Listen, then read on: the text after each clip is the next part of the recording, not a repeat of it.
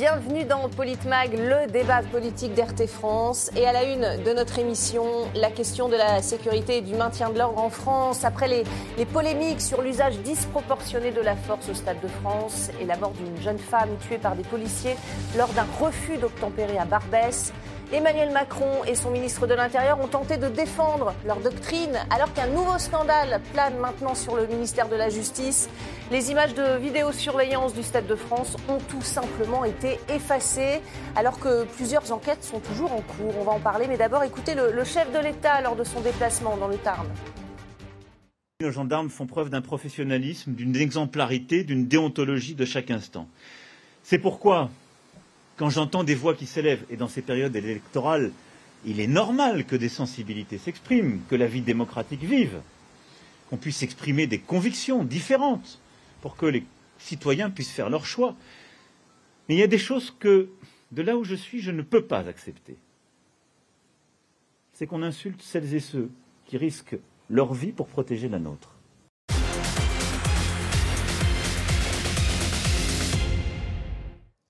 Et pour en débattre, nous sommes avec nos éditorialistes politiques RT France. Alexis Poulin, à ma gauche. Bonjour Alexis. Bonjour Magali. Bienvenue dans PolitMag. Face à vous, Éric Revel. Bonjour, à votre droite Eric. Donc. Et à ma droite, Éric Revel.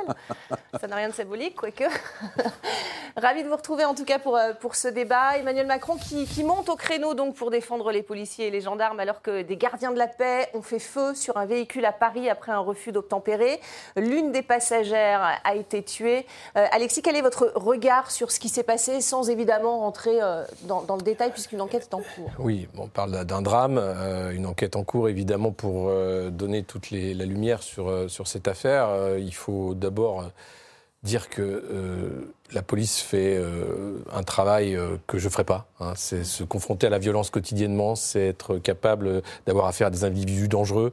Parfois arrive le drame, des situations où on ne sait pas pourquoi. Là, les armes ont été sorties, on a tiré, et il se trouve qu'une passagère a été tuée et le conducteur est entre la vie et la mort. Ça a fait beaucoup réagir, après on va le voir. Oui, ça a fait beaucoup réagir, mais je crois que ce qui est choquant, c'est qu'immédiatement, ce soit les policiers qui soient accusés d'avoir fait... comme à chaque fois, ce genre de dérapage arrive. Comme à chaque fois. Et finalement, comme s'il fallait absoudre le conducteur d'avoir refusé d'obtempérer et d'avoir peut-être utilisé sa voiture comme une arme par destination en fonçant sur la police. C'est pour ça que l'enquête aura lieu. Absolument. Je ne comprends pas, en fait, ce débat. La police est... en capacité d'utiliser ces armes. C'est un métier, comme je le disais, où on est confronté à la violence, où on a droit d'utiliser la force pour maîtriser les individus. On n'est pas aux États-Unis, on ne sort pas systématiquement son arme et on ne met pas en joue. Alors ça s'est passé dans la Drôme, il me semble. Un policier avait mis en joue un automobiliste qui se garait. Donc il y a un problème de formation aussi, peut-être. À un moment, combien d'heures de tir ont-ils chaque année? Quelle est la formation par rapport au maniement des armes? Pas assez. Vraisemblablement. Et puis derrière, l'enquête aura lieu. Mais je crois que sans la police, on aurait du mal à avoir une société apaisée. Donc il ne faut pas dire systématiquement que la police tue. Non, la police peut faire usage de la force, c'est dans ses prérogatives. Elle ne tue pas. Et si elle est faite, je ne pense pas que c'est par plaisir. Je pense que les policiers qui ont tiré, eux aussi, ont une carrière maintenant qui va être difficile et une vie compliquée d'avoir une mort sur la conscience. Absolument. Vous dites la police tue. C'est Jean-Luc Mélenchon qui a tweeté cette phrase. Regardez, et je vous pose la même question, Eric. La police tue et le groupe factieux Alliance justifie les tirs et la mort pour refus d'obtempérer. La honte, c'est quand ? Un commentaire, Éric Revel, sur cette affaire. D'abord, le chef de l'État, il répondait précisément à ce tweet de Jean-Luc Mélenchon, quand il dit « Je peux admettre que des voix s'élèvent ». D'abord, on remercie le président de la République d'accepter que des voix s'élèvent quand on n'est pas d'accord avec lui. Merci, monsieur le président, c'est gentil. Mais il répondait directement, évidemment, à ce tweet de Jean-Luc Mélenchon qui met en cause la police. Alors, que la police tue, fondamentalement, il n'a pas tort, Jean-Luc Mélenchon. C'est-à-dire que la police, quand elle est en danger ou quand elle estime que sa vie est menacée, elle tue le voyou. Bon. Mais là où il y a un amalgame qui est fait, c'est qu'il donne l'impression que la police, dans sa grande généralité, tue. Mmh. Et ça, à mon sens, c'est des propos qui ne sont pas responsables, admissibles. Bon. D'autant plus... Je vais pousser un petit peu le bouchon plus loin. Imaginez que Jean-Luc Mélenchon devienne Premier ministre de la République française à l'issue des élections du 19 juin, second tour. Mais par qui serait-il protégé, à votre avis? Il serait protégé par un service des hautes personnalités qui dépend directement de la Direction générale de la police. Donc, est-ce que vous imaginez un Premier ministre qui a dit de manière outrancière « la police tue » et avoir autour de lui une dizaine d'escortes, de protecteurs, de gardes du corps qui seraient eux-mêmes issus de la police? Donc, c'est absolument pas sérieux et à mon avis, c'est... Il se place lui-même dans une situation complètement compliquée. Alors, c'est politique ce qu'il dit. Non mais d'accord, mais oui, mais enfin, quand vous aspirez aux plus hautes responsabilités dans ce pays, quand vous voulez devenir Premier ministre, bon, il faut quand même se fondre, me semble-t-il, dans ce qui reste dans les institutions.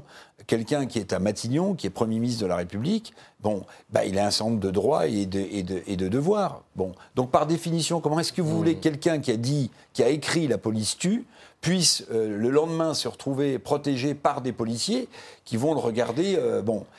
Donc ça, c'est quand même... il s'adresse à quel électorat quand il dit ça, Jean-Luc Mélenchon? Alors, à mon avis, il prend un risque électoral politique très fort. Je vais vous expliquer pourquoi. Parce que si on ne parle que du problème des banlieues, bon, dans laquelle il y a quand même un certain nombre de problèmes, de violence, de sécurité ou d'insécurité. Je dis sécurité et insécurité justement parce que vous allez voir que c'est les deux faces de la même pièce.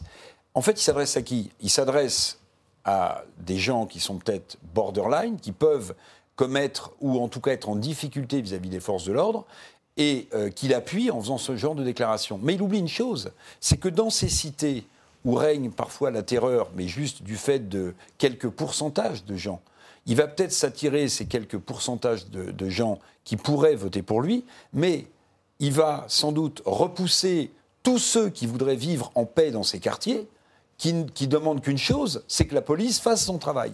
Donc je pense qu'il prend un risque politique en faisant cette déclaration. Bon, maintenant, vous l'avez vu dans les sondages, la Nupes est souvent tête, devant la République En Marche, Ensemble, bon, on ne sait plus trop comment on les appelle tous. Bon. Et ça, c'est un vrai sujet. Il connaît une vraie dynamique. Parce que, encore une fois, de manière assez plate, je dis quand même que Mélenchon... Il a réussi depuis le second tour un tour de force politique absolument hallucinant. Moi, j'appelle ça un coup de génie politique, mais si vous voulez, toutes les autres formations politiques sont restées dans les starting blocks et n'ont pas commencé à courir. C'est passé, ouais. Il veut changer la doctrine, Jean-Luc Mélenchon, en disant ça. Il parle de l'évolution de l'usage de la force qu'il critique. Est-ce qu'il a raison, Jean-Luc Mélenchon, Alexis Poulin ? Il a raison de faire un constat sur la formation, sur la doctrine. Maintenant, est-ce qu'il a raison de vouloir désarmer d'une certaine façon ou faire que les policiers ne puissent plus faire usage de la force alors qu'on voit une poussée d'hyperviolence dans la société? Je tiens à rappeler qu'il y a 13 personnes qui ont été égorgées depuis le début de l'année. Le nombre d'attaques au couteau, on a les chiffres, c'est juste calamiteux. La sécurité, c'est pas un sentiment. Rien qu'en une semaine. Rien qu'en une semaine, une septuagénaire de 70 ans égorgée dans son EHPAD. Une gamine de 13 ans poignardée par son compagnon de 14 ans. Enfin, quelle société est-ce là ? Où est-ce qu'on arrive ? Est-ce que c'est le moment de dire aux policiers bon, va peut-être falloir être gentil avec des gens qui sont de plus en plus féroces. Alors, évidemment, c'est pas l'échelle de la violence ne répondra pas à tous les problèmes, mais je crois qu'on a affaire à un problème de société beaucoup plus large. Et la police ne peut pas être la seule. On va parler de la justice aussi. Où est la justice dans tous ces récidivistes qui vont encore créer du malheur parce qu'on les a fait ressortir ou parce qu'on n'a pas la place dans les prisons, etc. Où est après la société apaisée? Comment on fait pour éviter que des gamins en arrivent à avoir comme seule réponse la violence parce qu'ils sont dépossédés de la parole, parce que c'est l'éducation là qui pose problème et au-delà de l'éducation, c'est l'éducation familiale, je ne parle pas d'éducation nationale. Donc j'ai l'impression qu'aujourd'hui, toute la classe politique est dans une sorte de déni, une pudeur volontaire pour masquer la faillite globale de la sécurité, mais aussi de cette façon dont notre société dérive de manière catastrophique.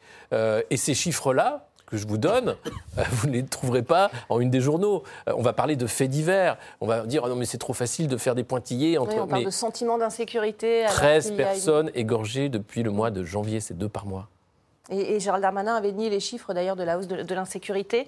Plus de la moitié des morts en service, policiers et gendarmes confondus, sont dus à des refus d'obtempérer. Que faudrait-il faire? En tout cas, Marine Le Pen réclame, elle, une présomption de légitime défense. 32% des personnes sont favorables à cette présomption de légitime défense, 40% plutôt favorables. Donc une large majorité des Français, eux, seraient favorables à cette présomption de légitime défense qui fait que la charge de la preuve serait inversée. Ce ne serait plus aux policiers de prouver qu'ils ont dû tirer en cas de légitime défense. Est-ce que ce serait une bonne chose, Éric Revel? Alors, ça peut être une bonne chose, mais ça peut aussi entraîner pas mal de difficultés parce que...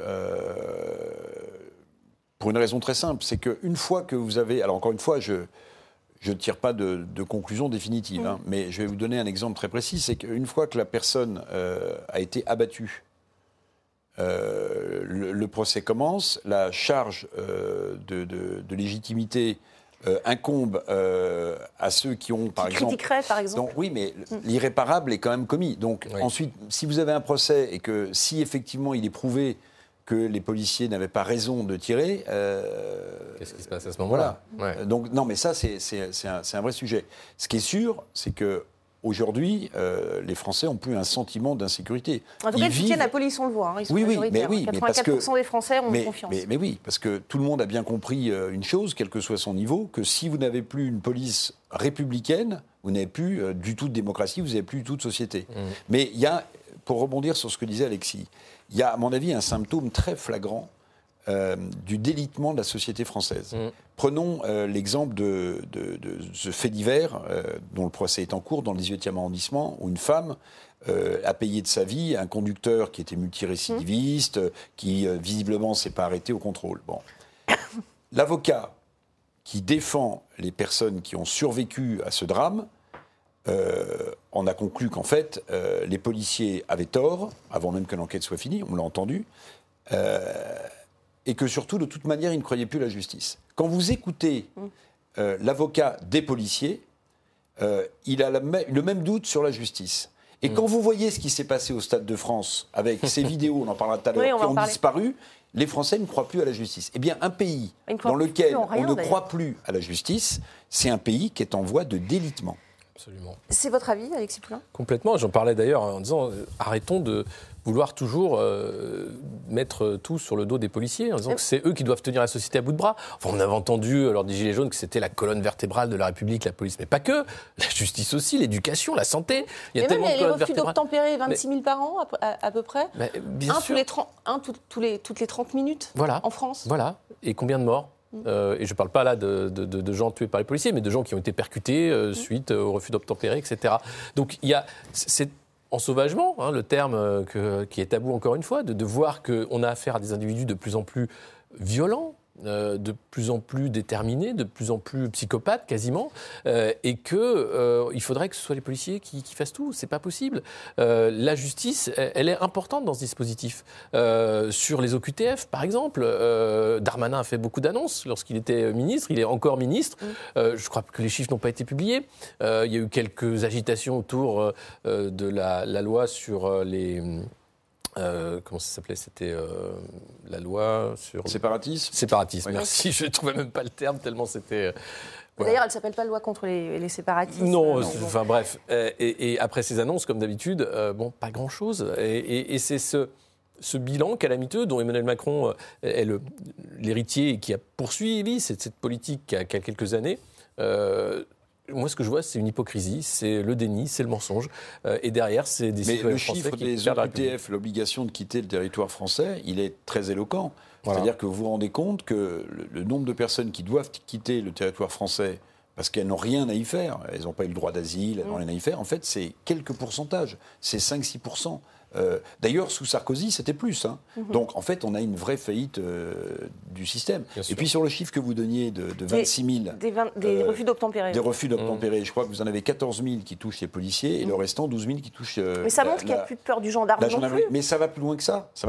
Il n'y a plus de peur du gendarme. Mais en fait, pour une raison très simple, c'est que, malheureusement, dans beaucoup de secteurs de la société française, c'est l'autorité qui s'est écroulée et l'autorité qui n'est plus respectée. Ça, c'est que le symptôme, j'allais dire, émergé. Parce que quand vous contestez quand vous contestez le fait qu'un policier vous arrête, en fait, c'est sans doute la contestation la plus aboutie de l'autorité. Vous voyez, vous pouvez vous amuser avec un prof dans une classe, là aussi l'autorité, mais c'est avec un prof. Là, vous êtes devant quelqu'un qui est dépositaire de l'autorité républicaine, qui est armé, et en fait, vous vous permettez d'appuyer sur le champignon et de partir. Donc vous prenez vos risques, mais ça veut dire que l'autorité, sous quelque forme que ce soit, finalement... Bon, et je vais vous donner un autre exemple qui va faire sourire Alexis. C'est que le président de la République, à mon avis, n'incarne pas l'autorité de la République. Pourquoi ? Quand il fait un tweet sur ce cordon universel pour les téléphones, bon, mais attendez, en nous expliquant que c'est une grande victoire. Mais pardon, moi j'ai fait un tweet en disant, mais est-ce qu'on imagine le général de Gaulle dans France Soir, parce que les tweets n'existaient pas, mais est-ce qu'on imagine le général de Gaulle sur les répondre à une question, on dirait, mon général, vous avez vu, les ménagères maintenant ont un nouveau fil pour leur faire à repasser, qu'est-ce que vous en pensez ? Mais enfin, personne n'aurait posé cette question au général de Gaulle, ou même à Georges Pompidou, ou même à Valéry Giscard d'Estaing, ou même à Jacques Chirac, ou même à François Mitterrand. Donc en fait, cette autorité qui est en train de s'affadir, vous l'avez partout, y compris, à mon sens, au plus haut sommet de l'État. Oui. Éric Zemmour, lui, prenait une défense excusable. Là, on parlait de Marine Le Pen, qu'on n'a pas entendu. C'est Éric Zemmour qu'on va entendre, justement. À l'époque, il était justement auditionné devant les policiers d'Alliance. Écoutez-le. J'ai proposé, par exemple, la défense excusable qui allège les conditions de la légitime défense pour les citoyens et pour les policiers. J'ai proposé aussi la présomption de légitime défense qui renverse la charge de la preuve et qui fera qu'un policier n'aura plus peur de se défendre en pensant qu'il sera mis en garde à vue. La peur du policier de se défendre, cette problématique, elle est demandée par les syndicats, Alexis. Est-ce qu'il faut la renforcer ? Quelle solution pour justement que ces policiers puissent faire preuve d'autorité, en tout cas lors de contrôles d'identité ou lorsqu'ils interpellent quelqu'un ? Il n'y a pas vraiment de solution. C'est de dire, oui, effectivement, je pense que quand ils en arrivent à cette extrémité-là, c'est que leur vie est en danger. On ne sort pas son arme de manière anodine. Donc, pourquoi leur faire ce procès-là ? Après, le contexte terroriste aussi peut un peu influer, puisqu'ils ont souvent été la cible, bien justement. Sûr. L'uniforme fait de vous une cible, que vous soyez militaire ou policier. Donc, ça fait beaucoup, quand même, pour comprendre que voilà, les temps ont changé. Et la police... certes, il y a quelques bavures et il y a eu des violences policières, mais la majeure partie de la police fait un travail exceptionnel. Donc il faut le rappeler en disant, et avec des moyens calamiteux. L'état psychologique des policiers ? L'état psychologique. Vous avez des suicides. Les suicides dans la police, voilà. Et puis attendez, moi je veux pas que la France se transforme en Far West et que chacun puisse tirer sur n'importe qui, comme d'ailleurs ça se passe aux États-Unis.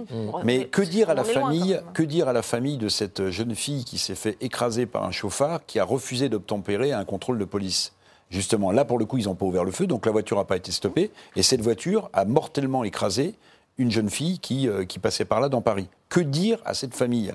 Que les policiers, alors pour le coup, n'ont pas fait leur travail, ils auraient dû arrêter la voiture ? C'est ça le problème, c'est qu'on ne pouvait pas savoir qu'à l'avant il y avait une jeune fille qui n'avait rien à voir. Pardon, mais si vous avez, enfin moi je vais être un peu naïf et un peu, mais enfin, ça vous est déjà arrivé de vous faire contrôler par la police ? Moi ça m'est déjà arrivé. Moi je m'arrête. Oui, voilà. Je m'arrête. On donne vos papiers, votre assurance, on vérifie ils vérifient que votre permis est bien valide, que vous n'avez pas volé la voiture, etc. Où est le problème ? Si vous n'avez pas votre ceinture, vous savez que vous allez avoir une amende, voilà. Voilà, et quand je me fais contrôler que je suis en excès de vitesse, je dis, monsieur le gendarme, je suis désolé, votre permis, voilà. Et vous n'allez pas démarrer, ça n'a pas de sens. Donc on est quand même dans une situation de société qui se liquéfie totalement, et franchement, l'accroissement du refus d'obtempérer dans ce pays est pour moi un symptôme, mais incroyable, de ce qui est en train de se passer. On va passer au coup de gueule et au coup de cœur de PolitMag tout de suite.